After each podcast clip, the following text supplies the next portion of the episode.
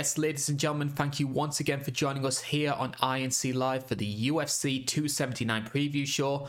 My name is Carl Beamage and I am joined by the man on the right hand side of my screen. He is the Miss Peel to my steed. It's Joe Neal. Joe, thank you very much for joining us. Always glad to be here with the Joseph Gribble to my Bobby Hill, the Sheriff Truman to my Dale Cooper. Ah, Twin Peaks reference. I like it. One of my favorite shows. Yeah, I never actually got into it when it was uh, first on. Uh, I know obviously they did the remake a few years ago. Wasn't Bisping in that? Bisping is in the remake, uh, in the, the return. Uh, I got into it around 2013 on Netflix or so, and I've you know just been a fan hardcore ever since. Yeah, I was thinking, you know, if we ever need some sort of filler content on INC Live, we get you watching some like MMA movies.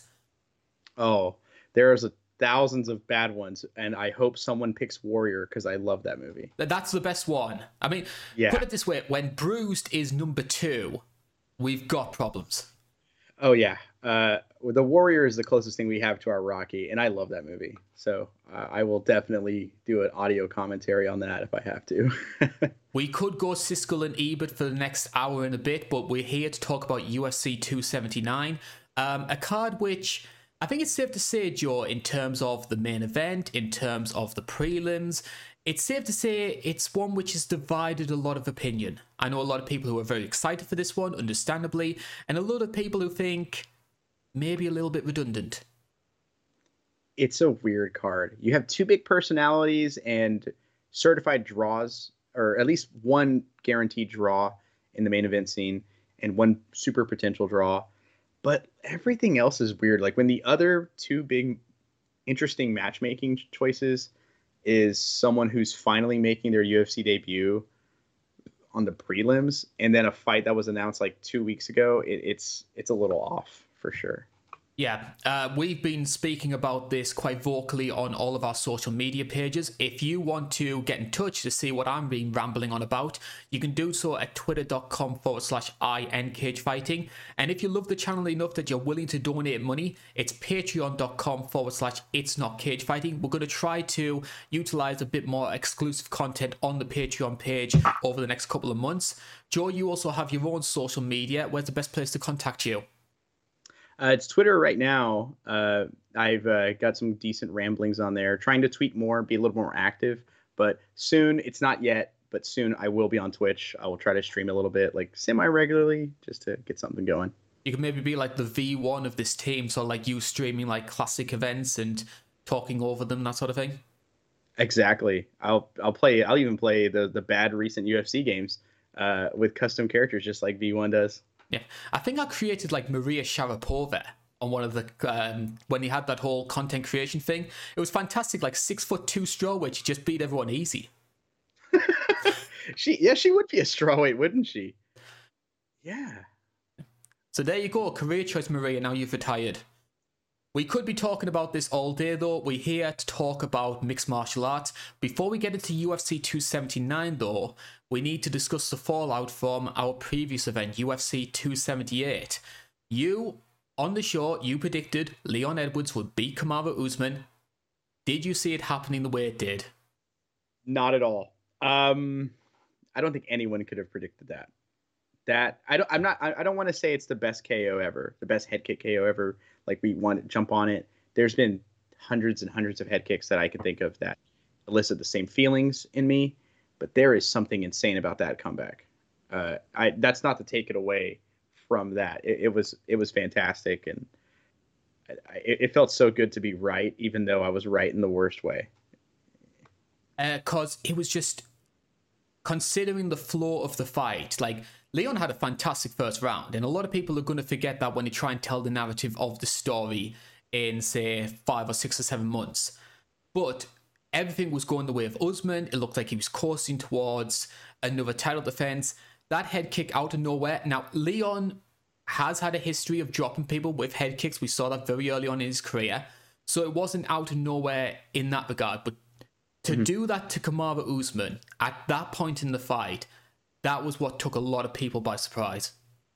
It's insane. People are already twisting that narrative too. Like Islam Makhachev said he dominated you know, Edwards for 24 minutes, and I'm like, ah, you didn't watch the fight. Yeah, that was um, Ali who said that. Probably. Uh, Ali definitely was very upset. The his cage side reactions. I felt bad for Usman's family because that's Yeah, horrible. awful. But uh, seeing Ali get a little upset is fantastic. There's been very few moments recently that have come close to uh, Juliana winning the title. Leon getting that head kick's probably the closest. That's it's it was I that's that was honestly like comparable to any of the times Conor's lost in my household. like I think the first time Connor lost to Nate in the UFC, I that's probably the craziest we've ever gone. Um, but and then uh, ob- actually that's not true. When Khabib beat him and then jumped the cage to trying to coup de grace flying stomp Dillon Danis was uh, probably our biggest pop off. But that that's up there. It, that's comparable, and that's insane. And one of the big reasons we're talking to this is about this as well is the result of that fight has an impact on the UFC 279 main event because I think there was a lot of people out there before that fight thinking the winner of this one was going to be fast tracked into a title match. Of course, though, Leon ends up pulling the upset. Dana seems very gung ho about doing Usman versus Edwards 3 in the UK. So the winner of this fight, the person we expect to win this fight, they're going to have the choice of either sitting out for a year until the winner of that fight sorts itself out, or having to take another tougher matchup, be that Colby, Shavkat, Sean Brady, Bilal, etc. Yeah, it, it, feel, it feels like the winner of this went from a guaranteed title shot to losing to Colby. Like it, it's so odd. Like feels like I, I'm kind of glad that that their matchmaking here is kind of falling apart though. I feel like that should maybe teach them a lesson. Probably not. Certainly so. Let us talk about UFC 279 in a little bit more detail. We've sort of touched on it time and again during the show so far. And I noticed this with UFC 278. We talked about this in a little bit of detail. And I bring it up again with 279. We're seeing the UFC going back to the same sort of attitude they had pre pandemic when it comes to pay per views, where you have one or two sort of marquee matchups at the top of a card and really scrimping on quality when it comes to the rest of it. Is this the UFC changing policy, or is this them putting so much into UFC 280 that they simply don't have anything else for these sort of fall cards? I think they booked themselves a little thin because of 280.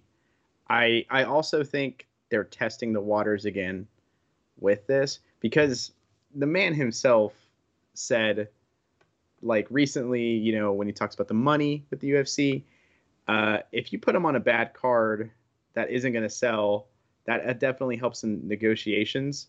I mean, because they're going to make money regardless. They make a ton of money off LiveGate and their licensing through ESPN and everything like that. We, we've kind of seen recently that it seems like LiveGates are it's just icing on the cake, which is always great to have. Um, but I'm, I'm definitely wondering if this is like a like a testing in the waters. But I'm sure we'll. Uh, I, I think I'm going to go ahead and give the benefit of the doubt and say it's because of 280. I think there's another school of thought which obviously we know that Nate Diaz is in the main event. We know that Nate Diaz is almost certainly not going to re-sign with the UFC, so he's going to become a free agent. Yeah. Could I maybe be cynical in saying that the UFC are intentionally scrimping on this card to try and lower the lower Nate's stock so that say the Jake Pauls of the world can say, Whoa, hang on a minute, Nate, Nate Diaz isn't as big of a draw as you think he is. Look at all these trash pay-per-view buys he did. I never thought of that. That is genius. Uh, that's probably what they're doing. They love to devalue these guys right before they potentially lose them. Yeah. You know, look at Paige, look at all like Sage Northcutt. Like they just love to do that. Cyborg, probably the biggest ever. They love doing that. Yeah. And we'll talk about these prelims uh, in a little bit more detail. You can see those on our screen right now. I have managed to find ourselves a couple of interesting tidbits when it comes from these fights, however. And the one that really stands out for me is Jailton Almeida. So we got 16 and 2 record, and at both light heavyweight and at heavyweight recently, this guy has been steamrolling a lot of people. Obviously, Hamzat is getting all of the coverage in the media because of his big mouth. If you took Hamzat in a far more likable Brazilian manner, you've got Jailton Almeida. Absolutely. And uh, his opponent just pulled out. They got a recent opponent change, right? Yes, um, it was supposed to be Shamil Abdurakhimov, who's been in in the rankings for like ten thousand years. It feels like. Stepping in Yeah. to take his place is Anton Turkalj. He was on the contender series a couple of weeks ago. Eight and no record. Stylistically, it's going to be a bit of a different matchup compared to Shamil, uh, but I do expect Yalton to win this one. What's your opinion on on him? I think he's fantastic. He's like a, a new breath of life in a division that needs it. You know, everyone's like, uh, obviously, as of recording, um, UFC Paris hasn't happened yet for us, but uh, obviously, one reason why everybody's getting behind Tai Tuivasa is he's a, a new name in this top five. So uh, Almeida is definitely another guy who could be that, and I think that's fantastic. And I'm rooting for him to win. I was hoping he would beat Shamil because Shamil is the perfect guy to get beat by a guy you want to make ranked. Yeah. And uh, oh well. Like I mentioned before, Shamil has been in the top 10 for a long time, but I struggle to think of anything noteworthy the guy's done. Like, what? He, he lost to Chris Daukaus. That's the most interesting thing I remember about Shamil. Oh, and he headlined a fight card against Derrick Lewis. Yeah, I remember him getting knocked out by Derrick Lewis, sadly, and that's disrespectful. And I apologize if you're watching, sir. But you know, Yep. Um, speaking of the heavyweights, we've got another interesting one that's I can I can certainly picture this fight. I hate to call it a meme fight, but Jake Collier versus Chris Barnett. I think there's going to be a lot of people who maybe don't watch mixed martial arts paying attention to that one. I uh, that highlight of Chris Barnett uh, lead leg wheel kicking Gian Villante is fantastic, and ESPN has shown it like a thousand times to a thousand people who's never even watched an MMA fight. This fight might get eyes on it. Yeah. Um, I'm excited for this one for sure. And Collier's a bit of an action fighter himself. I mean, like former middleweight fighter, and he's he's he's still managed to carry a lot of that middleweight speed. I feel like. I, I know he gets Yeah, a lot of ridicule for his size, but I think he's, I think he's. There's worse heavyweights on the roster. I'll put it that way. He he's actually really good. I think. I mean, I feel bad for him because we we make this joke every time his name gets brought up, but he is tailor made to be beaten by an 85 year old Andrei Arlovski.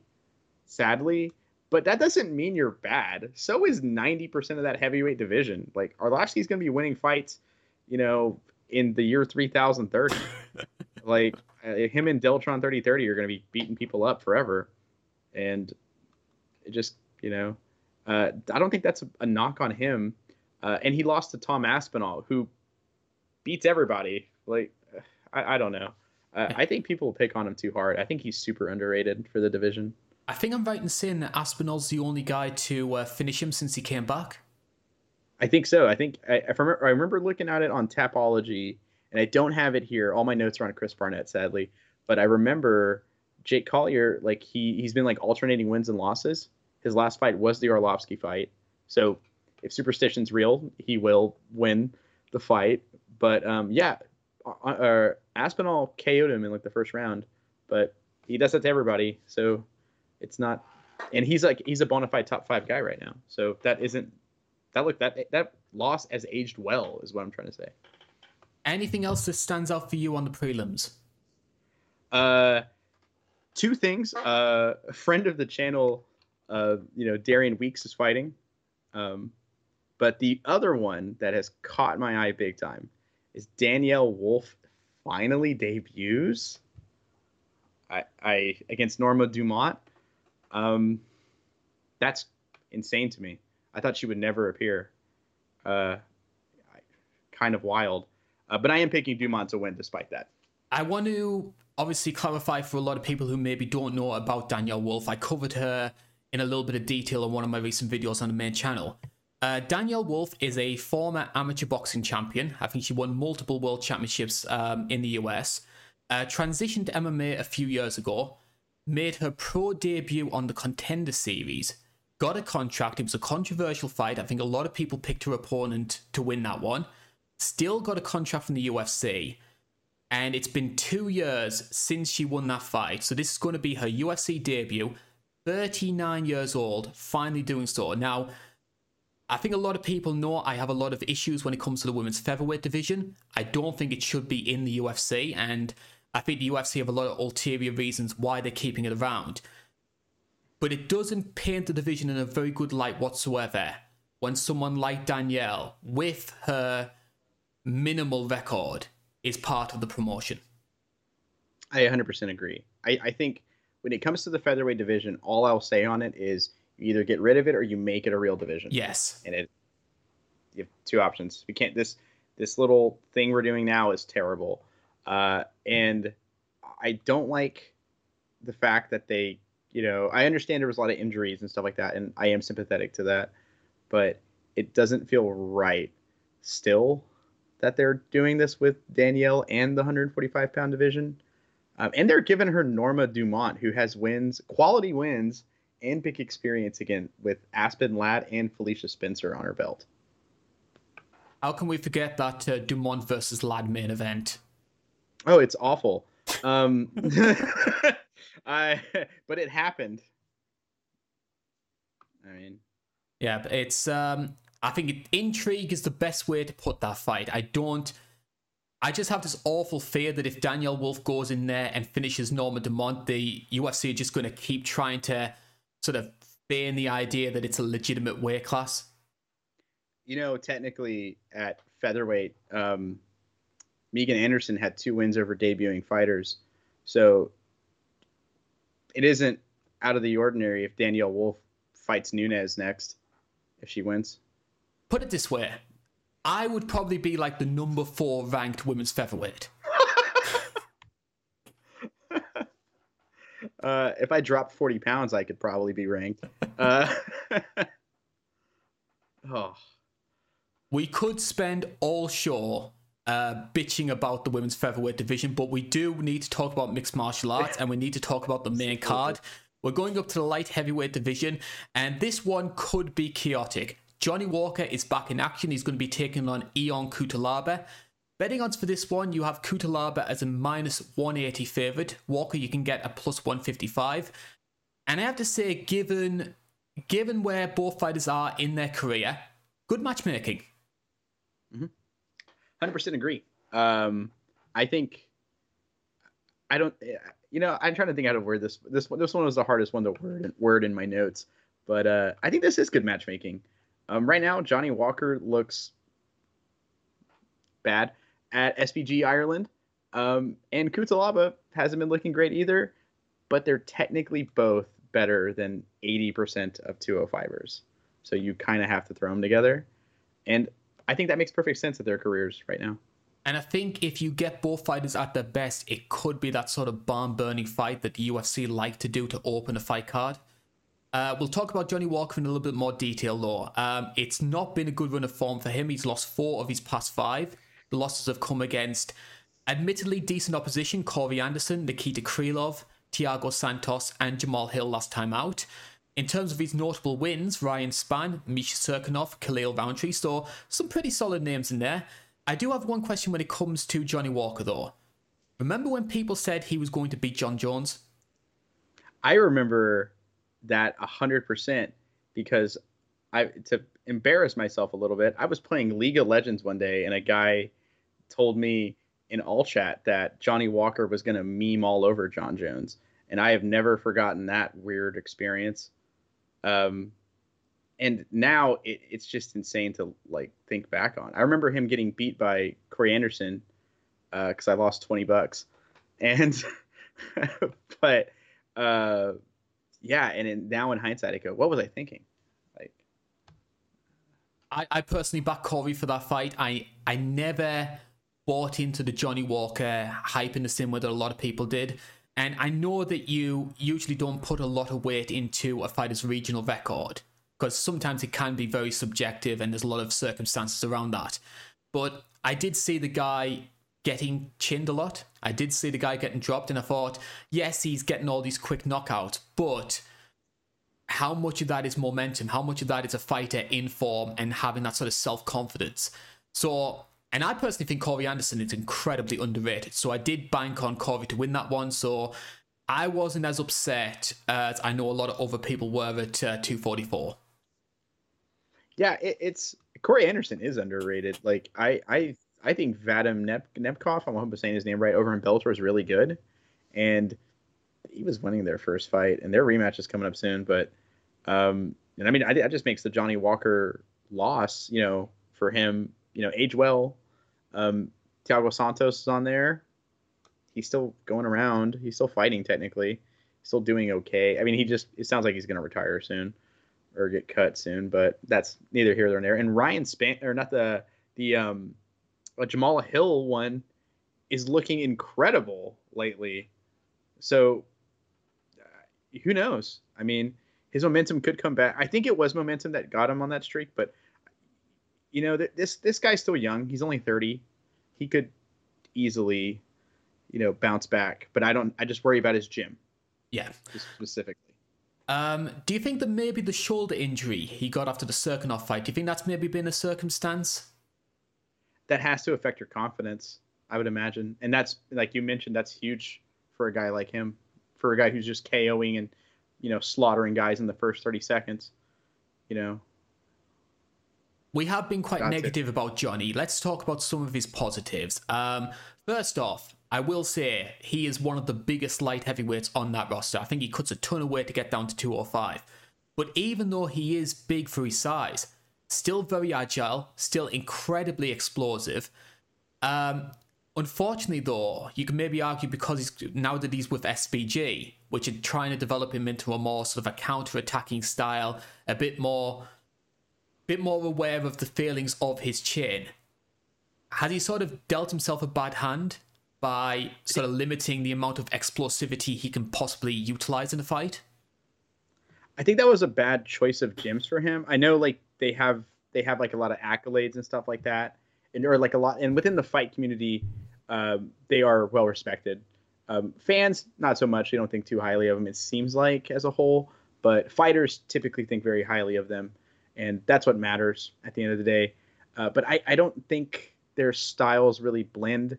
Uh, against Thiago Santos, he just looked like he was afraid to pull the trigger the entire time, and that that cost him big time against Jamahal Hill, who just took advantage of that, you know, kind of hesitation and blasted him. Um, I but I, I will say something positive about Johnny Walker is uh, his ex- how explosive he is he a friend of mine said that he Johnny Walker reminds him of like a Brock Lesnar esque, except instead of wrestling, it was Muay Thai and capoeira. Uh, and I went, yeah, that makes sense. But I like that analogy. I like that one. Yeah, like instead of throwing on a wrestling singlet, he was, you know, like breakdance kicking people in the face. I'm like, ah, that makes perfect sense, actually. You know. Let's talk about his opponent in a bit more detail here. Ion Cutelaba, 16 and 7 record. I found this really interesting. I was doing a bit of research on Cutelaba, and someone very early in his career described him as uh, the next Fedor. Or something, like, or something like the Moldovan Fedor or something like that. And I just found that really strange given, obviously, I think Cutelaba has a lot of positives, but he's he's nowhere hmm. near that sort of level of quality. Yeah, that I feel like that's uh like obviously it's early on in his career. It's like someone... it's like when they find this prospect from a really obscure country in football or soccer, and it's sort of like yeah. he's the Nigerian Messi or uh, the Jamaican Cristiano Ronaldo. Happens like that in every sport. You know, it makes sense. It's like in basketball, everyone's on their way to trying to find the new uh, Giannis. You know, the next Greek freak as we call him, and uh, and so that makes sense. But whoa, that is, I've never heard anyone say that. That's insane. I, but that makes sense, kind of with the style. Big looping hooks, a lot of power. Um, only one win in his last five for Cutelaba as well, uh, but he has lost to some good quality competition during this time. So you've got Glover Teixeira, uh, Magomed Ankalaev, who we lost to twice, one of those in a sort of very bizarre fashion. Jared Cannonier, Misha Cirkunov again. Uh, 16 wins, 14 of them have come in the distance, 12 by KO only four decisions, win or lose in his entire career. So he is a very much a kill or be killed fighter. And I love that. Uh, I, I, don't like him as a fighter personally, but uh, I love that mentality. I think that is, and that's exciting, and that's one reason why they're opening up the main card. Yep. What would you say are the biggest strengths when it comes to Cutelaba? He's so aggressive, and if you weren't ready for it, you're wilting. Uh, he nearly finished Glover in their fight. Like he hits really hard for 205. Most 205ers hit hard, of course, um, if not all of them. But uh, he has some pretty solid power for sure, uh, even in that division, considering. Uh, and he he's just so aggressive that if you're you know your footwork isn't on point that day, or if you're not ready to angle off and counter with head movement, you're getting clobbered and you're wilting under the pressure. Or if you can't take him down specifically. Um, same sort of thing that you uh, pointed out, which I did as well. Very aggressive starter. We mentioned before he rocked Glover very early on, and Glover, of course, went on that winning streak to become. I think was that the first or the second fight after, because obviously Glover lost to Corey Anderson, and they started putting him against sort of like the sort of the guys they wanted in the top fifteen. I don't know if he was like the first guy or the second guy. I think that was the first guy. Because I think that was like him. It might have been the second guy actually. I think I Roberson really think was first. It. Yeah, I forgot about Roberson. That's the one that made me go, wait, no, he fought Roberson, and it was so it was Roberson first, and then Cutelaba. That makes sense. Yeah. Uh, his aggression, as mentioned before, especially in the first round, fantastic to see. Dare I say, I think he's a very underrated ground and pound fighter. We saw how he hammered Khalil Rountree, just managed to get him down, and Khalil had no answer when the fight was on the mat. And when you look at how Johnny struggled when he fought Nikita Krylov, who was able to keep him down for 15 minutes, do you think that's maybe an avenue that Cutelaba could be looking towards? That's what I think he's going to do. I think he's going to try and pressure him with hooks, uh, maybe even kick high because he has kicked high every once in a while to try and you know get the hands up and maybe dive on a leg or just muscle you down. And I could see him trying that. Uh, I think that's obviously the path the path of least resistance for him. And because uh, the, the ground game of Johnny Walker, we hear it's really good. We haven't really seen too much of it, in fairness.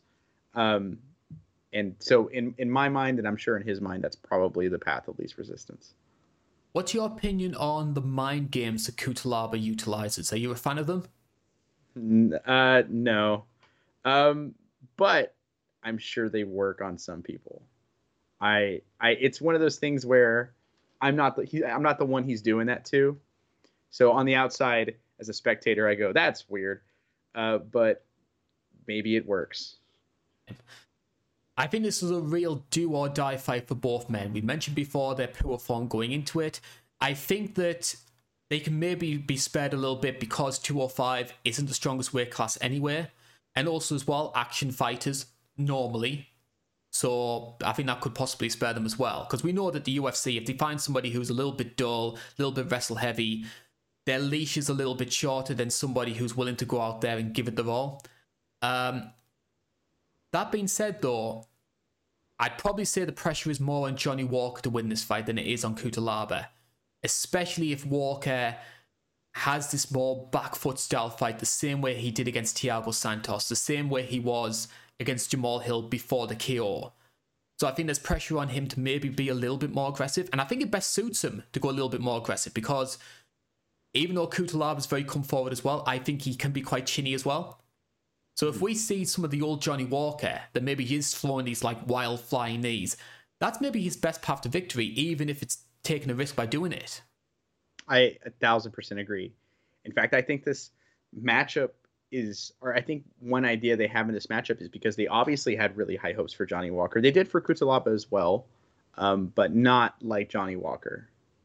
And I think they're hoping this brings out the old Johnny Walker because one thing we definitely saw a lot of in his early run was how well he could time that flying knee. And when someone's running in at you with it throwing hooks, it's pretty easy to time that flying knee. And so I think they're hoping they can kind of force a trigger pull with this matchmaking. If you had to play Gianni the Greek, which way are you going with this one? Uh, actually, well, that's, a, actually that's a bad analogy because that's a bad yeah. analogy because Gianni's been on a really bad run recently. Yeah, I'd imagine he'd pick someone not even fighting at this point. uh, he's like, I got Ben Askren beating Cutelaba. Um, but I'm I'm gonna go with Johnny Walker. I think with the matchmaking, I think they're trying to force a trigger pull, like I was saying. Uh, it just the question is, will he do it? And if he doesn't, I think Cutelaba has a very easy night. But if Johnny Walker comes in, doesn't look timid, doesn't hesitate, and is the old Johnny Walker at least for a little bit. I think he has this fight. I'm going to hedge my bets a little bit with this one. And I'm going to say a lot of it's going to come down to the first takedown because I do think Cutelaba is going to go quite grappling heavy for this one. Johnny Walker's going to need to finish him before that first takedown. If Cutelaba can get it and get him down, I see Cutelaba winning that fight. Either a ground and pound finish or uh, a sort of 15 minute 30 27. Yeah. You know, and that, that's exhausting. Johnny Walker's cardio hasn't looked great. No. Well, we saw that when he fought Krylov, he was knackered. Oh, yeah. And against Santos in the later rounds, he considered it a moral victory that he wasn't on a stretcher, it felt like. Yeah. was like, ugh. And it is a real shame for Johnny Walker as well because he do, he is a big personality, and I think I think a lot of fans want him to succeed. Yeah, I definitely do. I I genuinely really like the guy. He seems like a really cool dude. You know, like in terms of personality wise, uh, he isn't incredibly unlikable like other people on this card. um, and uh, uh, and I think he's got a fun style. I, I feel bad that he's had this run. Like I I try not to talk negatively about him, but I try to be as unbiased with my fandom as I can be. Yeah. So, what did Kevin Holland ever do to you? Oh, uh, I was talking about uh, Irene Aldana. Speaking of Irene Aldana, we're getting to that fight now. Fight number two is taking place in the women's bantamweight division, and Irene Aldana is going to be taking on Macy Chiasson. Betting odds for this one very similar to the first fight. Aldana is a minus 155 favorite. You can get Macy Chiasson a plus 135. Now, I think we know, Joe, that the women's bantamweight division is a it's a weak weight class right now, and I think we've been quite vocal about that for a long, long time. And I think one of the big problems the division has had is we're not seeing a lot of new faces getting to the top of the rankings because the UFC like to do their normal thing when it comes to matchmaking and pit an upcoming prospect against one of their veteran names. But the problem is at bantamweight, we're seeing the Hollies, Germains, Rockies, Sara McManns of the world constantly beating the new fighters trying to get up. So I quite like what the UFC are doing here, where they're just basically saying, stuff the gatekeepers, we're going to put the prospects against one another. Last one standing, we can maybe try and push towards a title fight. Absolutely. I mean, uh, that's what uh, what's it called? Um, strawweight was doing. No, not strawweight. Flyweight was doing. Women's flyweight was doing with uh, with like Tiago or uh, Taila Santos. They didn't have her. They didn't have her fight Chookagian. Yeah. And like Liz Carmouche as well. They actually got rid of Liz Carmouche yeah. because she was beating so many prospects. How do you how do you build a division if you know her and Chookagian are killing everybody else off? It's like oh. Yep. Um, so I actually think this is a really interesting matchmaking. I did find out though that uh, Macy was actually second choice for this fight. The original plan was for Aldana versus Pannie Kianzad, which I think maybe could have been a more exciting fight. But as somebody who likes Macy, as somebody who's supported her pretty much since Invicta, I'm glad mm. she's getting this sort of big showcase opportunity on a pay per view card. Wow, you got you have more uh, more time on her than I do because I, I, saw her on Tough where she beat up uh, Pannie Kianzad, uh, and um, like that's where I was like, oh, like because those two were the clear ones to watch in the the women's division that season. That was the last season of Tough I watched. But wasn't, um, wasn't Larissa Pacheco in that season as well? I actually yes, she. I think so. Oh yeah, that's right. And she's doing great in PFL, unless it's Kayla Harrison. But uh, she's doing great in PFL. Yeah. And I and one of them beat her. Um, I think Macy did. Yeah, that's great because uh, I, I, thought Macy looked great on, on the season. I thought I thought it was those two were the clear. Oh, one of y'all's winning. Like every season, you you just know like it's one of y'all. Got it. Um, and Macy dominated Kianzad, and so I'm, I'm kind of surprised to hear that they wanted Kianzad over Macy in this. Hmm. I think we'll use this opportunity. Normally, we talk about the uh, the first fighter on listed on lineup, uh, but we're going to focus on Macy Chiasson. Obviously, you set it up pretty well. Uh, 8 and 2 record. Her last fight was a victory. She fought Norma Dumont in a rare women's featherweight fight, UFC 274. Uh, along with Norma Dumont, she also has wins over Marion Reneau, Pannie Kianzad, as you mentioned. Her UFC debut came against Gina Mazany, which was I believe, still one of the fastest women's bantamweight knockouts in company history. So she's got that little uh, tip in her cap. Um, former Ultimate Fighter winner, and also as well one of the biggest bantamweights on this roster. Arguably, is she better suited fighting at 145? Is she killing herself a bit too much to get down to this lower weight? I think so. She, uh, I she is so big. Um, like it's not like a Megan Anderson type thing too, where Megan's just very tall. Like Macy's tall and she's also kind of stacked in terms of like muscle, like you know, and everything like that. Um, that's got to be rough to cut down. I can only imagine. Yeah, the one that really made me sit up and realize how big Macy was was uh, when she fought Raquel Pennington. Because I think she stepped in on short notice because I think Julia Avila pulled out of the fight with Rocky.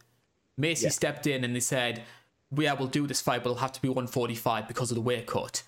And the size difference between the two was ridiculous in that fight. That's what threw me off when I was doing my research for this on Tapology. I forgot that fight was at 145. So I had to pull pictures up and I went, I had the same reaction of, oh, I don't remember it being this big of a difference. Yep. Um, what are the big traits which stand out for you when it comes to Macy? Obviously, we've mentioned her size, but in terms of her fighting ability, uh, what would you say are big positives, big negatives? I like her fighting in the clinch. Um, on tough, and I've seen her just blast away with elbows and knees uh, in the clinch. Like I've seen her get, I, I, she has like kind of. We talked about this with Leon Edwards last week, and I'm not saying she's on that level. I'm not trying to compare her directly to who I think is the best clinch striker in the sport right now. But uh, I, I kind of see some similarities with the elbows, uh, and I see with the knees as well.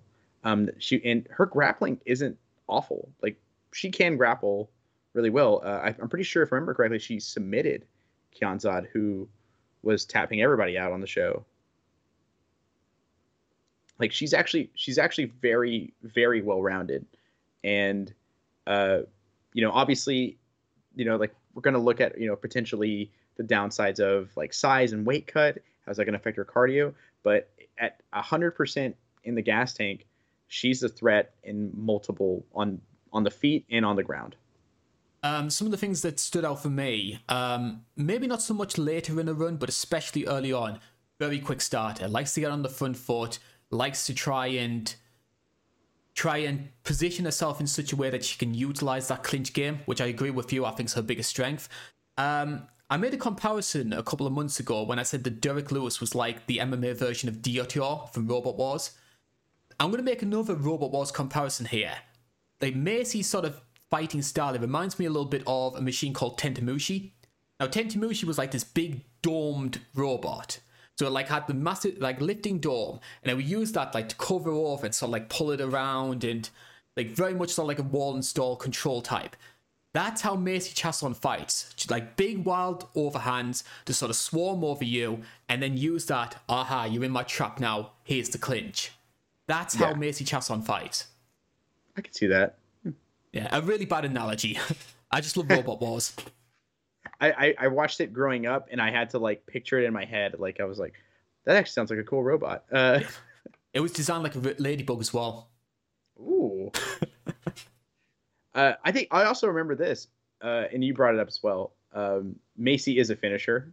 You brought that up early on, but if I remember correctly, she does something I love, which is shifting stances mid combination, yes. especially when entering a clinch, and that is a big you know, how to enter my boy stable 101.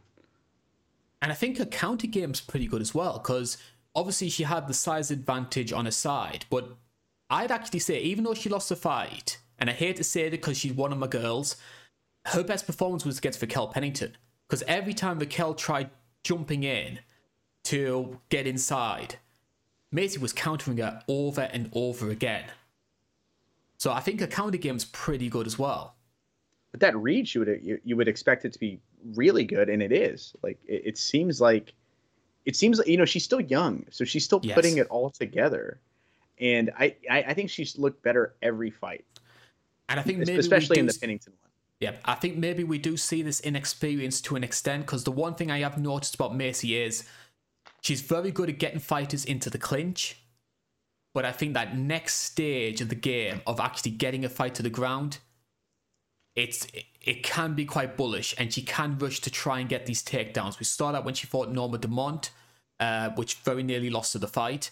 Um, so I think the takedown game maybe does need a little bit of work, and she's going to need to have a good takedown game against Irene Aldana, who we know has fantastic takedown defense. Oh yeah, uh, Aldana has looked pretty good recently, and again, you know, 135 isn't great, but that doesn't stop, you know, from seeing like at least highlights of like, oh, actually, there's something to watch out for. I hope they don't fight Holly Holm, and then they get matched up with Holly Holm, and uh, you know. Uh, but I I think this is uh, I love Macy. We we spent a lot of time talking about Macy, and I am so worried for her. Uh, I don't want either one of them to lose because I, I, like both a lot. But Aldana is looking really really scary for Macy. I think. Yes. Um, in terms of Irene Aldana, 13 and 6 record. Coming off a win, she beat Yana Kunitskaya at UFC 264. It has been over a year since her last fight, and she's 34 years old. Could that maybe be a concern? I think so. Uh, I think I, I value experience uh, over youth, like typically, you know. Um, but inactivity, I think, also hurts a good amount and especially when you get and get older, uh, you, you see it. Uh, Dominick Cruz is infamous for saying ring rust doesn't exist, but it, it totally does. He's crazy. He's a once in a million guy. Um, and I could see a little bit of it happening, which could be dangerous because you know Macy is a very quick starter. Yeah. Um, in terms of Aldana, though, I think the thing that stands out for a lot of people is her boxing, her use of the jab, a counter left hook. We saw that against uh, Ketlen Vieira. Yana Kunitskaya dropped both with that left hook. A strong takedown defense. Um, and I think Macy's going to need to try and put the pressure on her early because the big thing that stands out for me with Irene Aldana, when she's on the front foot, she can look like an absolute world beater. But if you put the pressure on her and you get her moving backwards, a game crumbles. And we saw that with Raquel Pennington. We saw that against Lucia Pudilova. Bethe Correia got a really competitive fight out of her, which nobody expected because Bethe was just going forward all the time, turning it into a brawl. So I think that's something that Macy's going to have to try and utilize if she wants to try and find some success. I agree 100% because the, the Bethe Correia one uh, is uh, the, well, that happened. Um, but and I think that's something I wonder is like you know we mentioned Macy's you know being a, a really good counter striker. Uh, it's kind of odd uh, a boxer of Aldana's quality not being the best off her back foot with the counter style that she could have, especially with the counter left hook, which she'll you know it's like almost a, an aggressive counter. She's on the front foot, forcing you to make a mistake, and then she blasts you with it. But I'm surprised she doesn't like have a an insanely great check hook while she's on her back foot. Who would you say you're favoring between the two here? I'm I'm picking Aldana to win. I don't think she's gonna finish Macy at all, uh, but I think it's gonna be a decision. And but I I, I lean towards Aldana. I think it's, the experience is enough. I think that I think there's an avenue for Macy to win this fight. I think if she is able to put the pressure forward and work in the clinch, you could get yourselves, she could have an effective, if at times dull, sort of 30 27 fight. Because that's more than capable of doing given Aldana's weakness on the back foot. But the big thing that stands out with a lot of Macy's opponents so far, they're not really. I mean, there's fighters which have good striking games, but I wouldn't say they're out and out power punches and out and out boxers in the way that Irene Aldana is. And I can picture Macy getting caught trying to go forward. So I I've got the fear this could be a bad night for Macy. I'm going to say second round KO for Irene Aldana. Ooh. You yeah, you actually almost convinced me to change my pick with the Macy one, but brought it around. Yeah, I, I, like to try and well, we saw that with the previous show. I always like to try and give every fighter and I always want to say with every fighter, there is an avenue for them to win. This is how they could do it. And I'm going to do that for every single fighter. I, I did that with Harry Hunsucker against Tyson Pedro. Yeah, you did. Yeah, which is uh, you know, that's that was a that was a good one. But I I, I like that though. I wasn't I was saying it's very good. I like yeah. that because anything can happen in this sport, you know. Here's another question for you though, and it comes back to sort of the first point we made right at the start of this little segment. In terms of what would be best for the bantamweight division to try and inject some life, some interest, what would be the better result for the UFC? I think Macy. I think the UFC loves marketing their tough stars. You know, a tough finale, or not a tough finale. Finale, ugh, can talk. a tough winner. They love. Uh, they love their contender series too, but Ultimate Fighter is a little more rare right now. So, and I, but they they like promoting that. Um, you know, I think Macy's probably the easier market or marketable star for them or potential star for them. Um, and with her size, that is a selling point for a lot of people. You know, oh, I want to see the the really tall chick, Megan Anderson, fight, you know, uh, Amanda Nunes. You know, I mean that that kind of worked. Yeah. That being said, though, Irene Aldana, Mexican fighter, we saw how they got behind Brandon Moreno. We know how they've been trying to push Alexa Grasso as a title threat as well. Mexico's a big market for the UFC. Irene Aldana occupies that. That is true. Uh, and uh, I'm I, i have been avoiding my bias uh, of Mexican fighters, uh, my beloved me- fellow Mexicans, um, by by picking Aldana. But because uh, I mean, Brandon Moreno is, you know, that's that's royalty in my in my uh, family household right now. That being said, if Macy was to win this fight, she would be in very good company because I was looking at the fighters who've beaten Irene Aldana over her career. All of them have fought for titles in a major promotion.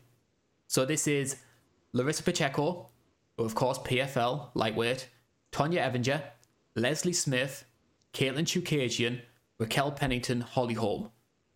So Macy would enter yeah, a very exclusive club if she was to get this win. That'd be huge. I, I think this could be the coming out party for Macy. Honestly, I, I don't think it will. I, I, agree with you on that, but I, this this easily could be. You know, I think this fight's closer than it's it, than it seems like, or the odds say it is. Fight number three. Now we're going to the first of two late additions to this uh, fight card because there was a lot of people, and I include myself in this, very critical of the UFC for not doing anything to try and make this card seem impressive outside of the main event. So, two fights were spliced together, very short notice. One of them with a few question marks about him. This one seems a lot more positively received. Kevin Holland is going to be taking on Daniel Rodriguez in the welterweight division. You can get Kevin Holland as a minus 195 favourite. Rodriguez comes in at plus 165. We'll start off by talking about Kevin Holland. Um, obviously, he made a high profile move to welterweight. He was often seen as being a bit undersized at a middleweight. What's your opinion on Holland being at 170 so far? It's been a lot of fun. It's been a lot of fun, and I uh, I I thought Kevin Holland he was my fighter of the year in 2020, um, because of just the streak of runs and just fun fights he was having. Um, and he was kind of like the savior of a potential bad year for fighting in the world in general, honestly, in 2020. Um, and uh, I, I, after a rough 2021, I'm really happy that he's kind of uh, made his comeback and is he's having he he looks like he's having fun. I'm having fun watching him, and I think he's looked good. And I think they're doing really well with matchmaking up up until now. What would you say is the big um, things that stand out for you when you separate middleweight Kevin Holland to welterweight? What's he doing differently? He's actually grappling now, like and grappling well. Like he isn't just sitting there, you know, talking to Dana and Khabib while Derek Brunson's ragdolling him. Uh, you know, in his last fight, he won by submission, showing off his Brazilian Jiu-Jitsu black belt, which when I would tell people, no, he has a black belt, they would give me that look. You know, they were a little confused when I brought that up. Um, you know, it, it definitely seemed like the size disadvantage was really just taking his grappling and throwing it out the window. Uh, whereas now he can grapple. Uh, you know, Alex Cowboy Oliveira had his back and he was defending the choke. Yeah, got to grapple against him before finishing him in the second round, but there was some grappling there. And then Tim Means, he was willing to grapple. It's been great. And along with those two victories, he also has wins over Jacare Souza, Joaquin Buckley, uh, Fluffy Hernandez, uh, my boy Joel Meerschaert, and the one that everyone always brings up, Geoff Neal, as well on the regional scene. That one is was crazy when I saw that. And I I saw it a couple months ago, and I was like, that that's nuts. Yep. Bellator fighter too. You pointed out. Yes, he was. Yes, um, he was one of the uh, famous fighters you never knew fought in Bellator. I've actually got a lot of people asking me to do a sequel for that one because everyone's bringing up, oh, well, you missed out Adrian Yanez and you missed out Babalu and people like that. So I'm, I'm thinking I might go back to that in a couple of months. That was a good one. I like that one a lot. Yeah, especially because Kevin Holland I didn't know before that. Look at us patting ourselves on the back. I did see the analytics though, um, and there's a massive dip when I talk about Carla Esparza, which I felt awful about. Oh, oh poor Carla. I, I, I feel so bad for her right now. Yeah. Are you going to feel bad about Daniel Rodriguez though? 16 and 2, uh, beat future UFC champion Kevin Lee in his most recent fight. Um, hasn't fought for a long time though. That was his last victory, and that came in a, what I think um, something like August, September 2021. So he's been out of action for a while. Uh, his notable wins include Tim Means, Dwight Grant, Mike Perry, as mentioned before, Kevin Lee. 12 of his 16 coming in the distance. Wow, I thought the I for some reason totally uh, lost it from my mind. I thought the Rodriguez or the the Kevin Lee win was like in March this year. Wow. Ooh. Um, yeah, that's you know inactivity does suck, but honestly, this this fight in general is my pick for probably the fight of the night if I had to look at it from this point of view.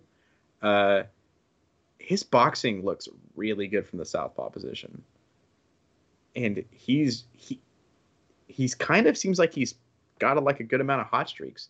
Like he does, he isn't losing back to back. That kind of shows like a good mental fortitude, and it, it seems like he's, you know, kind of picking things up really well right now.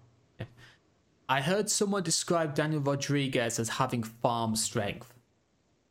You think that's a fair analogy? It's a very fair analogy. Matt Hughes had that. Yes. Uh, uh, and Daniel Rodriguez definitely has that because uh, Kevin Hall or not Kevin Hall, Kevin Lee got him down just because he's a better wrestler, not because he's stronger. Uh, and then after that, he started flinging Kevin Lee off of him. And that to me is, I, I would say Rodriguez is sort of a um, I wouldn't say he has a deep game. He has an effective game, but it's not a deep one. I think he's got good power boxing. I think that he's grappling pretty solid.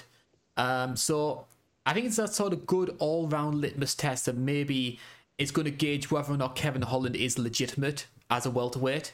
Because at the moment, you see Cowboy Oliveira, you see Tim Means, they're putting him against these sort of welterweight action fighters. So, like, sort of like the Randy Browns and Niko Prices of the world, that sort of ilk.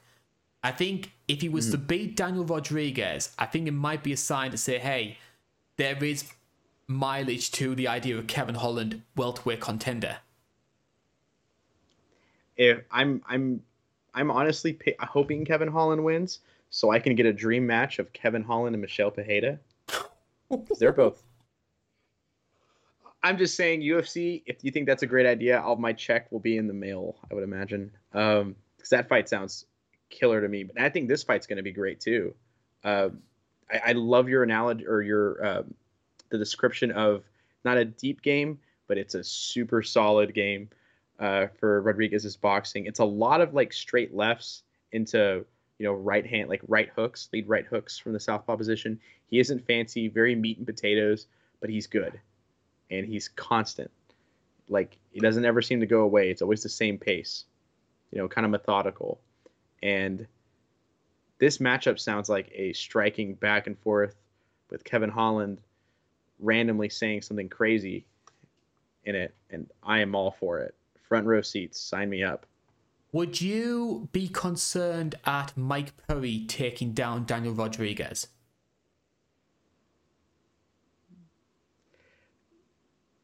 Ah, I forgot about that one. Um, yeah, well, Mike Perry also flung Mickey Gall, who I still really like. So And Mike Perry also, if I remember correctly, he no, he didn't do it with strength. He just straight up got him down. He took, but Mike Perry also took Cowboy down, who has decent wrestling, especially at welterweight. So maybe Mike Perry has just underrated wrestling, and we've all kind of forgot it. Are you leaning towards uh, Kevin Holland to win this one? I am, but I, I want to throw the asterisk, asterisk or whatever, uh, on my prediction and saying that I think an upset is very, very possible here. I think Rodriguez could definitely take it. Um, I, I, value top level experience over almost anything right now uh, in MMA. In MMA, but uh, Rodriguez has looked good. He's looked really good, and you never know. I'm in a very similar boat. I I have a lot more time for Daniel Rodriguez than maybe some other people do. I know Kevin Holland's the flashier name, and I think that's maybe been a factor in the betting odds being the way they are. Um, I, I see a lot of value in Rodriguez. I can see him getting. I think if Rodriguez is going to win this one, it's going to be a unanimous decision. But Holland has. If there's going to be a knockout, it's going to come from Kevin Holland.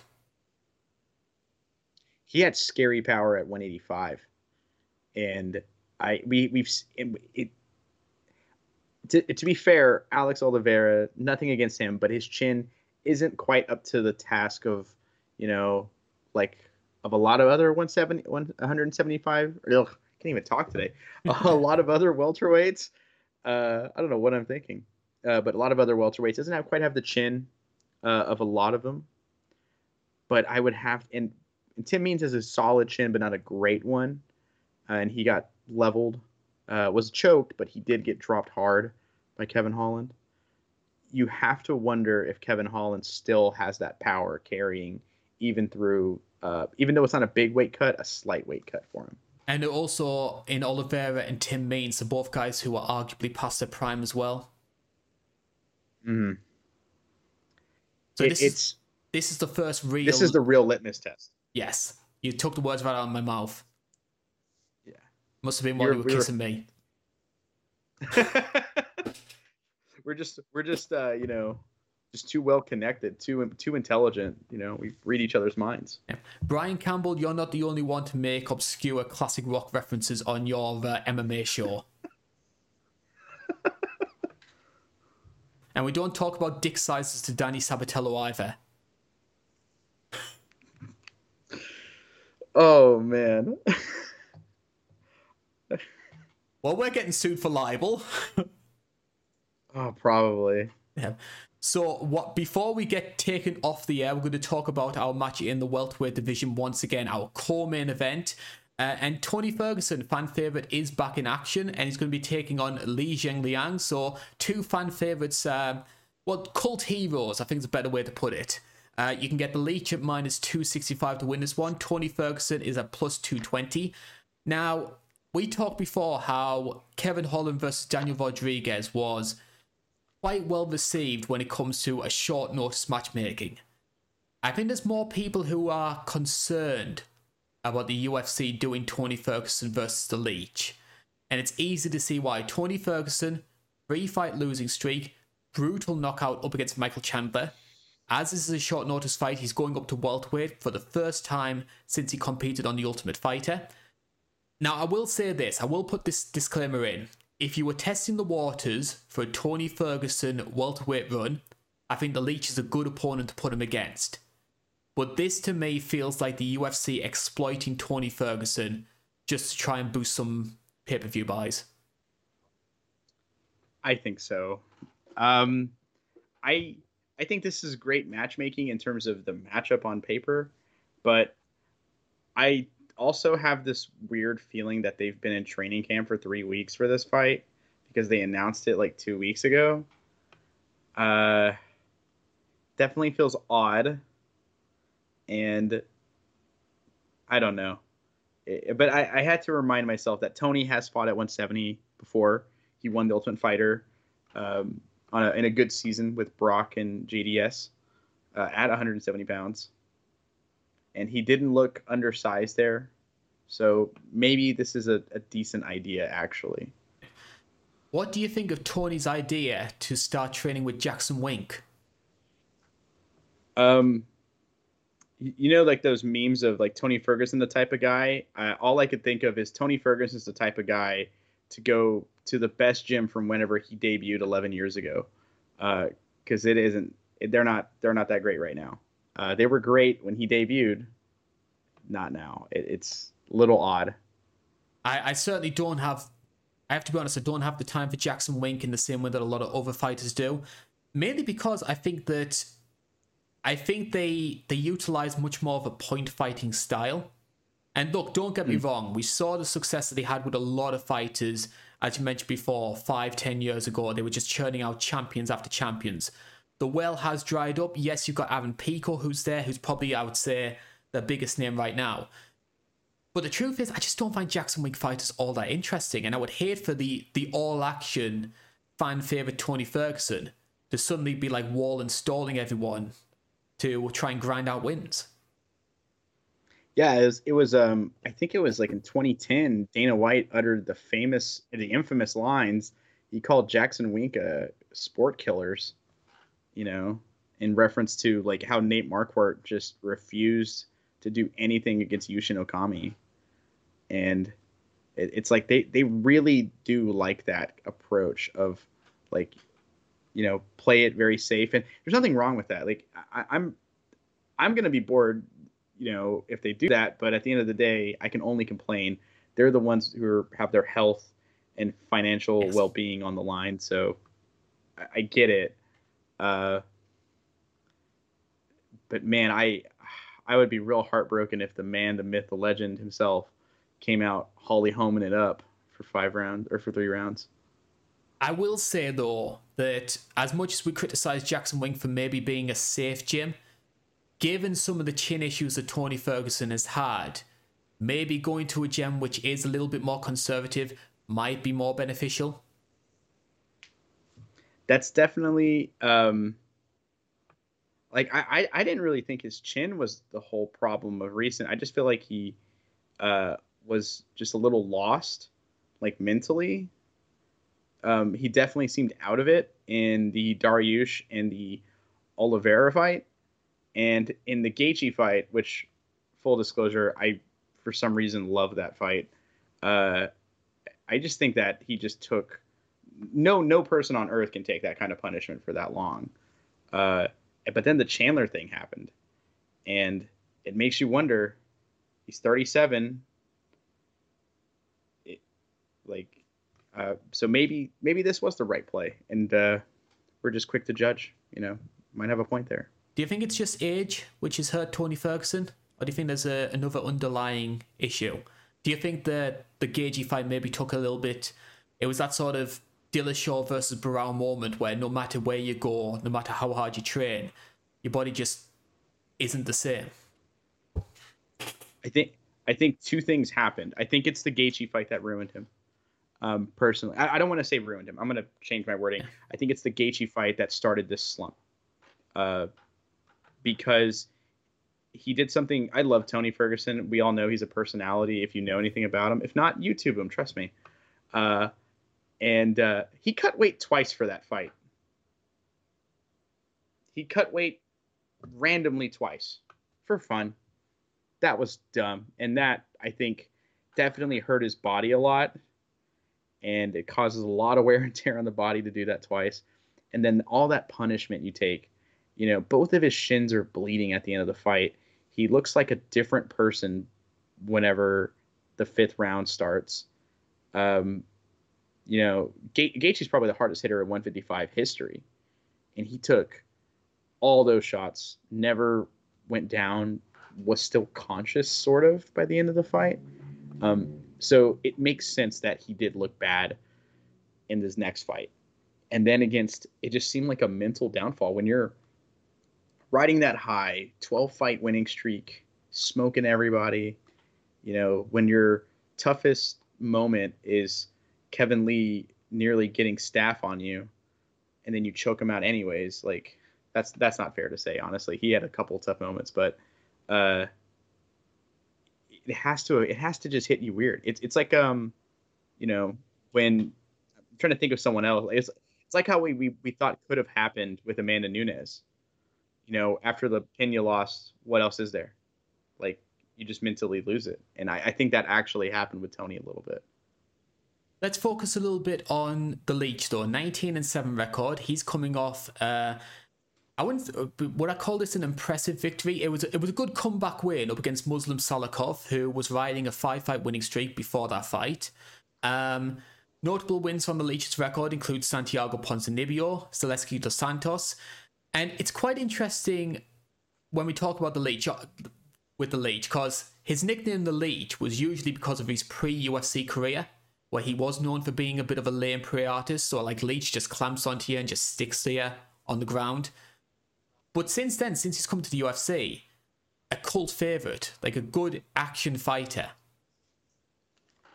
Yeah, he he actually has like fans. Like um people recognize him, they recognize his name and his nickname. It's awesome. And we've all forgotten about that time he cheated really hard against Jake Matthews. But yes. anyways, uh Um, I thought he looked really good against Salikhov. Actually, Salikhov, he's boring, but he's really tricky. Like it's really kind of hard figuring out the puzzle that is Salikhov on the feet when you know when the signature move of Salikhov is a feint, not even a strike. It, you know it's going to be a tricky matchup, and he figured it out. He landed his shot, he timed it well, and he got the finish. I thought it looked great two big weapons when it comes to the Leech, which is first off his low kicks. I think he has very good low kicks, and also his hooks, and especially setting up his left hand, which I'd probably say is his big power weapon. Knocked out my boy with it, mm, Ponzinibbio. Yeah, you, you're still bitter about that one, aren't you? Uh, I am, but uh, you know, someone has to lose every time they step in. I can't, I, I can't fault him for that. And he was a good sport after it. Honestly, the leech was. If you so, want, and I, if, that's all I know. If you want a net positive, though, um, Ponzinibbio was becoming a little bit too successful to be a boy. So this losing streak, you can put him in your stable. Exactly. Now, ever since his recent his slight decline, uh, he is a he is boy worthy. I can actually add him in. I can remove Tim Means and put in Ponzinibbio. Yeah, it's the main reason why I kind of don't want Raquel Pennington to uh, win a title because I'd have to take her off the stable.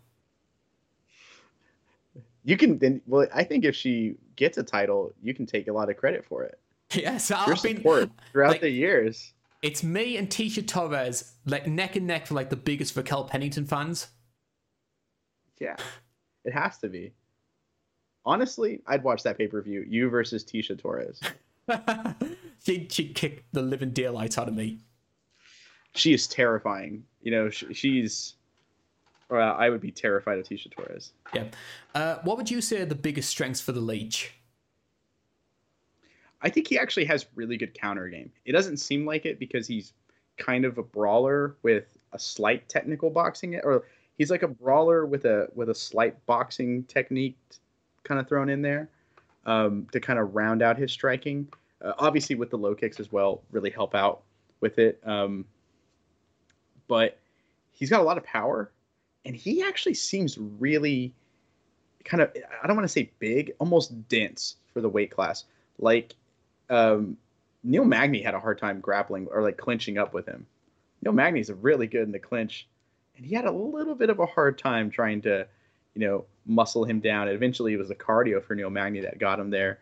So it, it isn't hard. It, it seems like it's a little difficult to just bully him in the clinch or on the ground. Um, but I honestly like his I like his counter game. Like he actually has decent head movement uh, whenever he's like out. You know, you think the big power punches and stuff. Now his head movement's good. He he he moves his head whenever he throws a power punch, which I love. And um, you know, he isn't just a, a one-handed power puncher. He has power in his right and his left. Obviously, his left is his more famous one, but uh, he he's he's definitely you know he's just good. I think he's so underrated. I'm glad he has fans. I'm glad he's popular now. He's he's really really solid. What's your opinion? He's like on... a he's like a welterweight Drew Dober. Good one. I like that. Um, what would you say is your opinion on the Leech's grappling? Because obviously the nickname the Leech was because he was known for that very early on in his career, sort of like holding people down.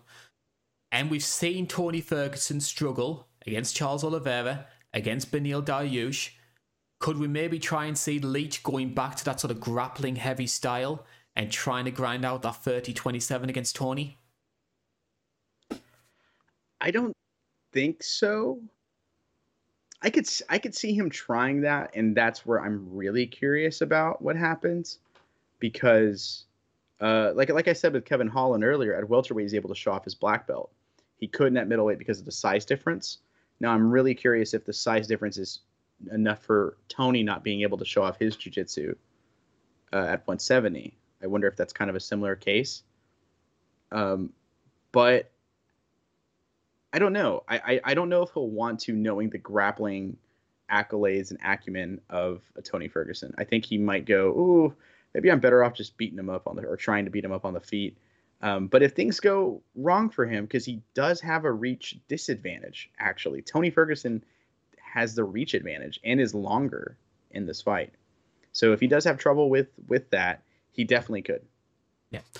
Um, and I would like to see Ch- Tony trying to utilize that jiu-jitsu game because it's been mythicized so much over the fan base ever since like the rumors of the Khabib fight came out. But we haven't like when was the last time like Tony really had utilized what probably the Kevin Lee fight. That's the that's the last time I've seen him use it because he fought he's fought three times since then. He was gonna he fought Pettis or not three times, uh, but he fought Pettis, Cowboy. Cowboy. Those those were just stand up fights. He just beat battered them on the feet. Uh, we saw a little bit of his grappling actually in the Pettis fight, but um, it was so subtle that you know like they weren't really on the feet for long. They stood him up because uh, they were both covered in blood and they didn't want a Nicolas Dalby moment uh, from if you remember that fight. Yeah. I'm, so they were let's wipe them down. I think I I'm going to try my best to uh, get that fight into some kind of future video the uh, the bloodbath? I that's a fight I recommend to everyone who says, "I think I like fighting now." Oh, do you? Because they couldn't stand up because the two of them had lost so much blood. They were slipping on the mat, and then they and they kept fighting. They let it go. Uh, like, I, I'm I'm pro fighter health. I, I've on the recaps I've said it on here I've said it, but and I'm also pro violence it it's it creates such a inner conflict within me that I don't know what to think of it, and I just love the fight. I just kind of default to I love that fight. So, which way do you think this one is going to go? Because are you going to stick to your sort of like Tony Ferguson fandom? Look at the Michael Chandler first round and think there's just enough in there that Tony Ferguson could make one last run? Or do you see the size of the leech just being a bit too much for Tony? I thought about this one for about two hours last night. Uh, that's no no exaggeration. Like two hours of me playing video games, working on my notes, and smoking a cigarette or two. And I, I, I, I don't think I'll ever pick against Tony Ferguson. I think I'm going to pick Tony Ferguson by decision. Uh, I think he's just one of those guys where I feel like the second I don't pick him to win, he's gonna go on another 12 fight winning streak and me, just to make me look stupid. He'll like single me out. Uh, it's like Robert Whitaker. I'm never gonna pick him to lose a fight. I don't think I'm ever gonna pick Tony to lose a fight.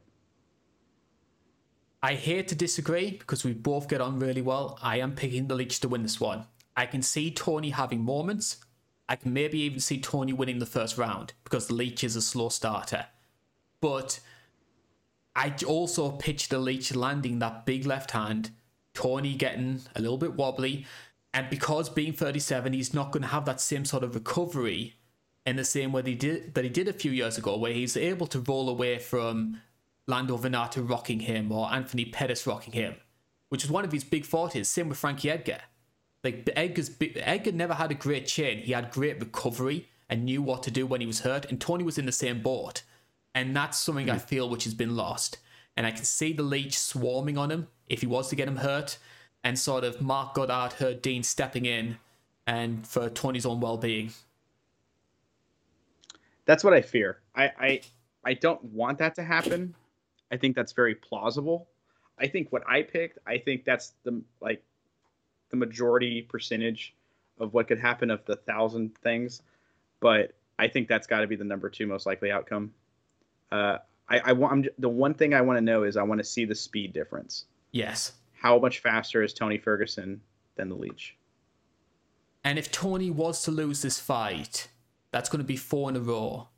I don't think the UFC are ever going to cut Five. him. Five in a row, I should say. I don't think the UFC Ah. are ever going to cut him. But do you think that's maybe the one where Tony says, you know what? I'm done. I'm okay with retiring. I think it, I think he should. I think if he should if he loses, uh, and I just hope, hope and pray that people recognize him for what he was. Because I, I personally think Tony Ferguson, in terms of pure ability, is probably the greatest lightweight ever. And through politics, backstage politics, and other unnatural things like tripping over a random wire, he never got that strap, the the, the undisputed title. The Never got a chance at it even. the last thing I would want is Tony Ferguson to become a BJ Penn. Yeah. It it's you know the, another one of the greatest ever in terms of ability, and look what happened with his. It, it's just, you know, I, I don't want him to be a BJ Penn. I don't want him to be a Sam Alvey. I don't I don't want that.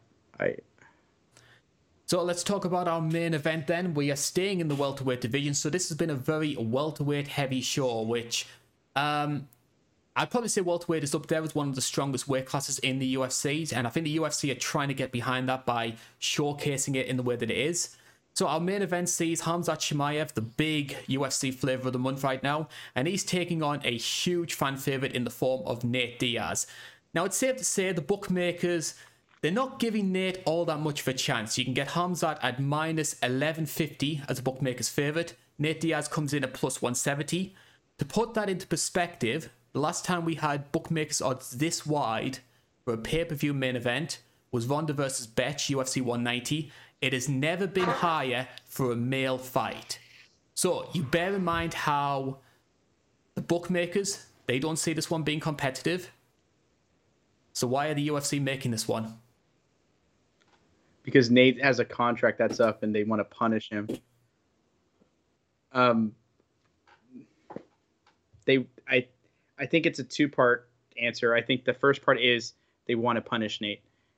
I think the second part is, I think they already think Hamzat's getting that title shot, which, you know, I'm sure we'll get to. Uh, how what would we think of him as the fighter, not the person? Um, and I think they go, well, this is just another big name on his record. Let's ju- it's okay. Like, n- there's no such thing as bad publicity in this sense. So him having a squash match with Nate is fine. I think I'm from sure that's their mindset. yeah, I think from a business perspective, I understand why the UFC are doing this. They obviously want to bankroll Chimaev. They want to try and capitalize on his new star. They're giving him a pay-per-view main event in a non-title fight, which very seldom happens these days. Nate Diaz, of course, you mentioned before, there's the contract issues with the UFC. They want to try and cash in on him one last time before he goes off, probably to fight Jake Paul or do something with sort of like the celebrity boxing circuit. But I think from every other metric, like, the thing is, like, the Diaz fans, and Nate has a fantastic, huge fan base. That's always been there. Even before the Conor fight, he was a massive cult hero. It's not as if the Diaz fans are going to suddenly become Chimaev fans because Hamza beat him. There seems to be this attitude with the UFC a lot of the time where they almost go for this idea of just because you shot Jesse James, don't make Jesse James. And that because their new shining star beat a big name, they inherit all their fans. There have been examples of that happening before, but it very seldom works. And the thing is, as well, Hamzat isn't gaining anything from beating Nate Diaz, who's 37 years old, who's lost, I think, four of his past five. So, from those metrics, it's a bit meaningless. This is the weirdest main event I think I remember in my life. I'm sure there's more, and recency bias is very huge here, but I just I'm more perplexed about this than I was about Robbie Nick being five rounds, or Leon Nate being five rounds, or the BMF title. Like this is th- three Nate moments in that, but uh, that's just coincidence. Uh, this is so weird to me. You have Hamzat, who I think beat the secret baddest dude at 170 pounds, not named Edwards or Usman, and Gilbert, not that long ago, in a fight of the year contender. Uh, close fight, but a fight of the year contender, and it was great. And let's get, you know, what, what do we do? Do we give him another guy who's ready? No, let's give him Nate, who almost shocked the world last year and decided to point and laugh at Leon Edwards instead of finishing him. Like I is so there is risk here, but what, where's the reward? Yeah, and that's the same board I have, and I think it also underlines as well a big issue I have with the UFC in general, which is I think the UFC are very dismissive of the treatment of their veteran fighters. Like, if you have someone like Nate Diaz who has been a loyal servant to you for goodness knows how many years, what was his first season? Like Ultimate Fighter season five? So we're looking at 2006, 2007. Yeah. So he's been with your company for goodness knows how long. Even if you have these sort of personal issues with him, give him, you know, a celebratory fight. Give him so like Diaz versus Tony Ferguson at 170. That would have been a perfect send off for both guys. Yeah, it would have been incredible. It it would have been our like, it could have been like a close to like the MMA equivalent of Rock and Austin at like WrestleMania 19 or something. It both the the fandoms of that similar styles, boxing and jiu-jitsu, boxing and jiu-jitsu like that that's perfect matchmaking. And said we got this. Yeah. So we'll obviously talk about Hamzat, which I think we've both seen with gritted teeth because I I think we're both honest about this. We're not the biggest fans of the person. I think he said and done a lot of things which I don't personally agree with, which I won't get into too much on this show. As a fighter, it's just been all dominance. And with that being said, I will say a little bit of a disclaimer when it comes to the Hamzat dominance. Yes, we saw him blow through GM3. We saw him blow through the Leech. He got that jump against Gilbert Burns and he passed the test, but for the first time, and I'm thankful for the first time, we did see him tested. He looked human. And that's the thing I think a lot of people wanted to see, including myself. I think there was, I mean, people were looking at the Leech fight and saying, oh, this guy's going to be the welterweight champion, middleweight champion, light heavyweight champion. And oh. Gilbert Burns gave him a hell of a tough fight. He was rocking him multiple times in that second round. Nearly soccer kicked him. Yes. It would have been awesome. I wouldn't I wouldn't even have faulted him. I would have I was so into it. I was so into that moment. Like I'd fault him now, like in hindsight, but in that moment I'd be like, you know what, I don't even care. Uh, it was awesome. I mean, that fight is that's my fight of the year so far. It's just a brawl, and but I, I, I, I actually love him as a fighter, as a as a person. But anyways, as a fighter though, he is so much fun, and he looks fantastic. I think, and I love that he looked human. Yeah, that that shows like it, it, it's easier to get in like immersed in a fight. It's easier to get excited for a fight.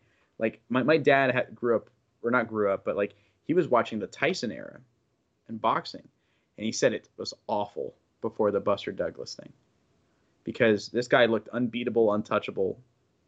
He's ending fights in two minutes. How do you get excited for that? Spending money just to watch him smash a guy in a minute and a half, and then that happened, and it just shook the world. You know, uh, seeing Hamzat look human for those moments made me go from man, I don't want to see him fight Colby because what if he just smashes Colby?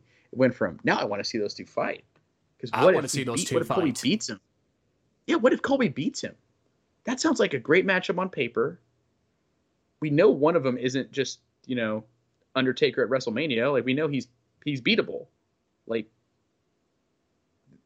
you know, I, I think that makes the him a much more exciting fighter. Weirdly enough, is him getting dropped and hurt. Him getting humbled, well, not really humbled. He's still arrogant, but him like having moments of struggling. I, I think that makes him a more exciting fighter. And I think the most ominous thing for me though is think the more I think about this, the more I think Gilbert Burns was the hardest stylistic matchup for Khamzat because Gilbert incredibly stocky, cracks like he has a really powerful striking, which I think a lot of people have come to appreciate over the last couple of years. Khamzat was a bit scared about going into his guard because we know how good Gilbert's jiu-jitsu is. Like the only thing Gilbert was lacking was that sort of double leg takedown game. If Gilbert had that, I think he could have possibly won. But the fact that a guy oh, who's oh, yeah. what 10 and 0, 11 and 0 in his career, so it's still a pretty much a rookie when it comes to mixed martial arts, was able to beat his hardest stylistic matchup. That's where I get nervous for this division. He, the, he, he beat the division's worst stylistic matchup because if that guy had a double leg, if that guy didn't punch himself out, he would have been welterweight champion a couple years ago. Like he kind of punched himself out trying to knock Usman out, and he gassed out and he got finished with a jab because he's just too worn out. And I think the adrenaline dump got to him. And then he beat up Wonder Boy, who was supposed to smash this whole division once he got healthy.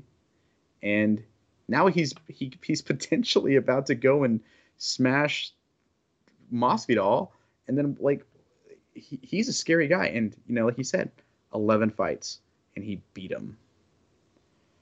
Let us talk about Nate Diaz then. Um, obviously, Nate has been around the sport for goodness knows how long. We're all very aware of his issues with the UFC. Um, before we actually get into the fighter himself, where do you stand on the whole issues that Nate has had with the promotion? do you sympathize with Nate? Are you? Do you think he's maybe because we know the Diaz can be a little bit awkward. We know that he can be, you know, sort of pulled in his chin a little bit. Do you think he has a point? Uh, I know. I know Nate was upset about certain things like money, contracts, and not being offered fights. And I think I am with him on 110% on that. You know, whenever like if you're if you're on the shelf because of injuries and stuff like that, that happens and I my heart goes out to you. But if you're on the shelf because the UFC isn't offering you fights, then that's a problem, you know. And Dana coming out and I, I for and I, I don't want to say it was a lie, but I remember there being information to counteract his point of no, we're legally required to offer you fights every once in a while. But I remember there being something to counteract that point. Uh, it, it definitely was fishy. But then Nate said, Nate said this, and then Dana said, no, yeah, he did that. Uh, was Nate said, I only want to fight in Ngannou or Israel Adesanya. So I don't know. Uh, they, the Diaz's seem hard to work with. I will say this. I do believe Dana to the extent of them saying we've offered Nate multiple fights. But I can also see a situation where Dana's been saying, okay, here's our offer. Chimaev in January, Chimaev in February, Chimaev in March, Chimaev in April. And eventually just got to the yeah. stage where either Nate got fed up or the money got so high that he just said, eh, stuff it. I, could see, I could actually see that, or I could see them going, you're fighting Jamie Mullarkey on the first fight of the card because this is your last fight we're gonna throw you on the prelims for your last fight. Tough. I like Jim. I like Jimmy like, Mullarkey. Me too. Uh, I, his last fight was his fight. His last fight was incredible, but he, uh, but I mean that's that's Diaz is not gonna know who that is. Diaz only knows like four fighters at a time. I mean, it, it feels like at least. Um, so, I I don't know. Uh, I I could see both. I could see them never offering him a fight, or Diaz just saying like, you know, or Dana just saying like you're gonna fight this guy, and you're getting paid, you know, X amount of dollars, which he hates. I have to say we've been talking about everything other than the fight here because I think we've got to be honest. There isn't going to be that much of a fight to this. I think most of us are picking uh, Khamzat to win this one. I think most of us agree that it's going to be quite comfortable. If Nate was to try and make this competitive, what do you think needs to happen? Um, I'm going to avoid making a joke here. I almost had one lined up, and I'm just going to not do that. So I'm going to take it seriously, and I think if Nate is going to make this fight serious, I think what he's going to do is uh, I could see Hamzat lowering the guard a little bit. You know, after maybe maybe first round takes him down, mauls him, doesn't finish him, 10-8.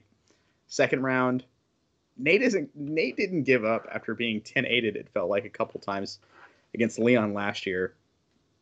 And he still landed that shot. So he still has the power. Hamzat can be hit. He is kind of hittable.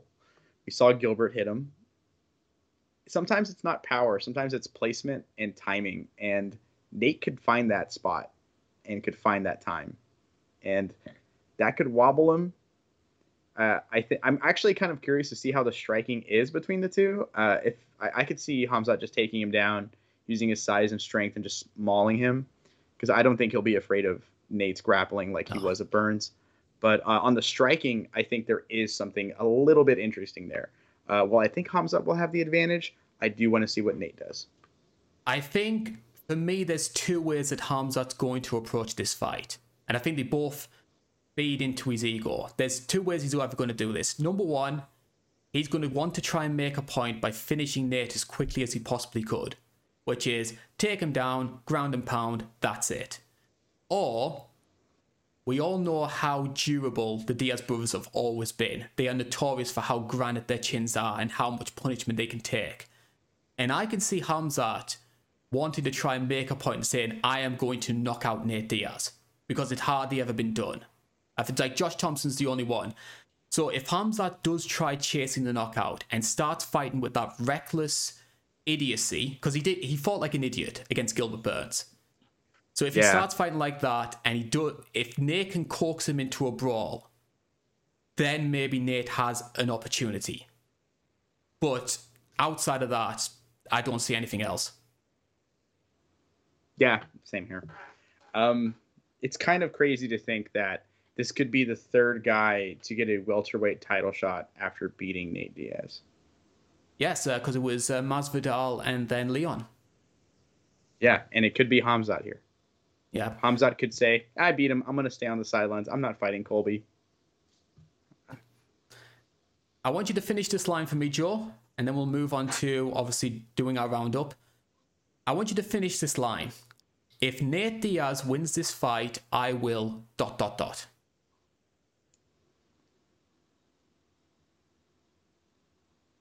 oh man, I almost bet a 209 tattoo like Jon Anik did, but uh, I already have my next tattoo planned, and I don't want to spend that money on an ADS tattoo.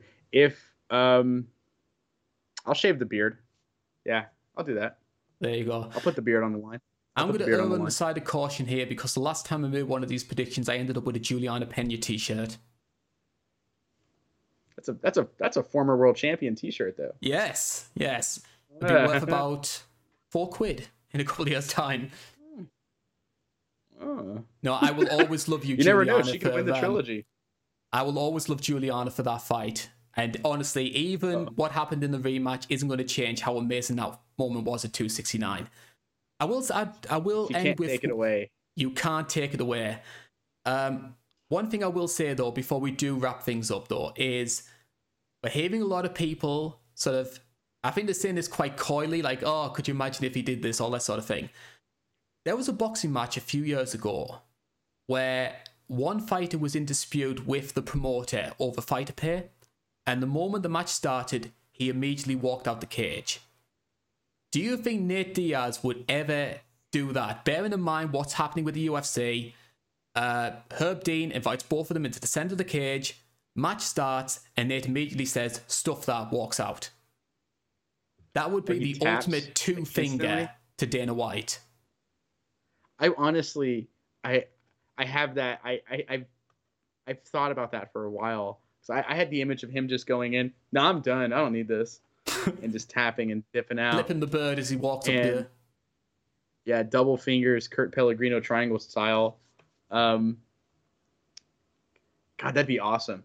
I'd be a Diaz fan again. I'd be a Diaz fan again for sure they they lost me a couple years ago with like this mess. Um, you know, like they're just seemed like they're hard to work with and stuff like that. Uh, like the Poirier thing, I think was what broke my broke the straw for me for Nate. But um, what's it called? Uh, Yeah, I'd be a Diaz fan again if he did that. That'd be so awesome. Be perfect. Just ruin an entire pay per view. This is his last fight on the contract. Why not? I would love But to see. I don't it. know I would love to see it just for just for Dana's reaction.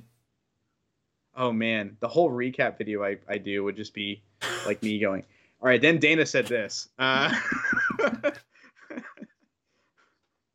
oh man. So that is all the time that we have for the UFC 279 preview show. We've gone over 90 minutes talking about this one. Uh, not the strongest card on paper. We did manage to find some. Wait, how would you? What's the term that they use? Um, uh, when life gives you lemons, make lemonade. And I think we've been able to do this with this preview Uh, show. Definitely made chicken salad. There you go. Much better analogy. Yeah. Yeah, I can't afford chicken. we we live in the UK. We've got nothing right now. No money whatsoever. Oh, I heard it's rough. Yes.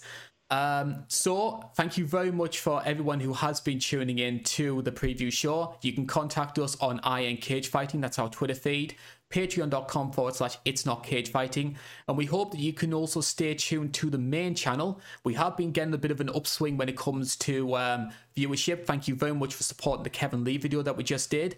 And coming up on Wednesday, we're going to have our next retro review. Now, we're trying to give Nate Diaz some inspiration before his fight, and we give people a selection of some of the biggest upsets in UFC history. So we had UFC 69, UFC 173, UFC 269, as well as Strikeforce Fedor versus Werdum. So those were our nominees. Joe, time for you to reveal which one you will be looking at on Wednesday.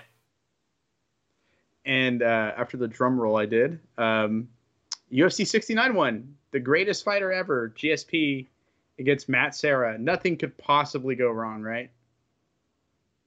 Yeah. Um, I have to be honest, I, I'm not going to criticize anybody for the selections that they made, but I think of the four choices, it was the one I kind of least wanted to see. Because obviously 269 has a good place in my heart, so I was sort of mentally rooting for that one. Um, I think Fedor versus Werdum, in my opinion, was the biggest upset of the four. So, but I think you've chosen a, an interesting choice, and it's going to be interesting to make it clear just why Serra versus GSP was such a big deal when it happened. Uh, that I, knew that was going to win. Uh, the first, I, the second I saw that, and I was like, yeah, that's winning, and that has to be up there. Um, but I was also rooting for the Strikeforce one. But it is what it is, you know. Yeah, we can't Uh, criticize any chance I can- Yeah, honestly, I have no problem talking about uh, GSP. It it was great, and that card, you know, there's some. I, I made I had fun with it at least. Yeah. you know. So that one is in the works right now. We hope to get that to you on Wednesday. Uh, for now, though, here on INC Live, uh, thank you very much for tuning in to the show. My name's been Carl Bainbridge. That's been Joe Neal. Joe is going to be back on Sunday where he'll be recapping uh, the Gane versus Tuivasa fight card. Could we see another big upset there in the main event with Tai Tuivasa potentially fighting for a UFC title? Stay tuned to INC for that. But now, though, thank you very much for watching. This is the INC. Bye bye for now.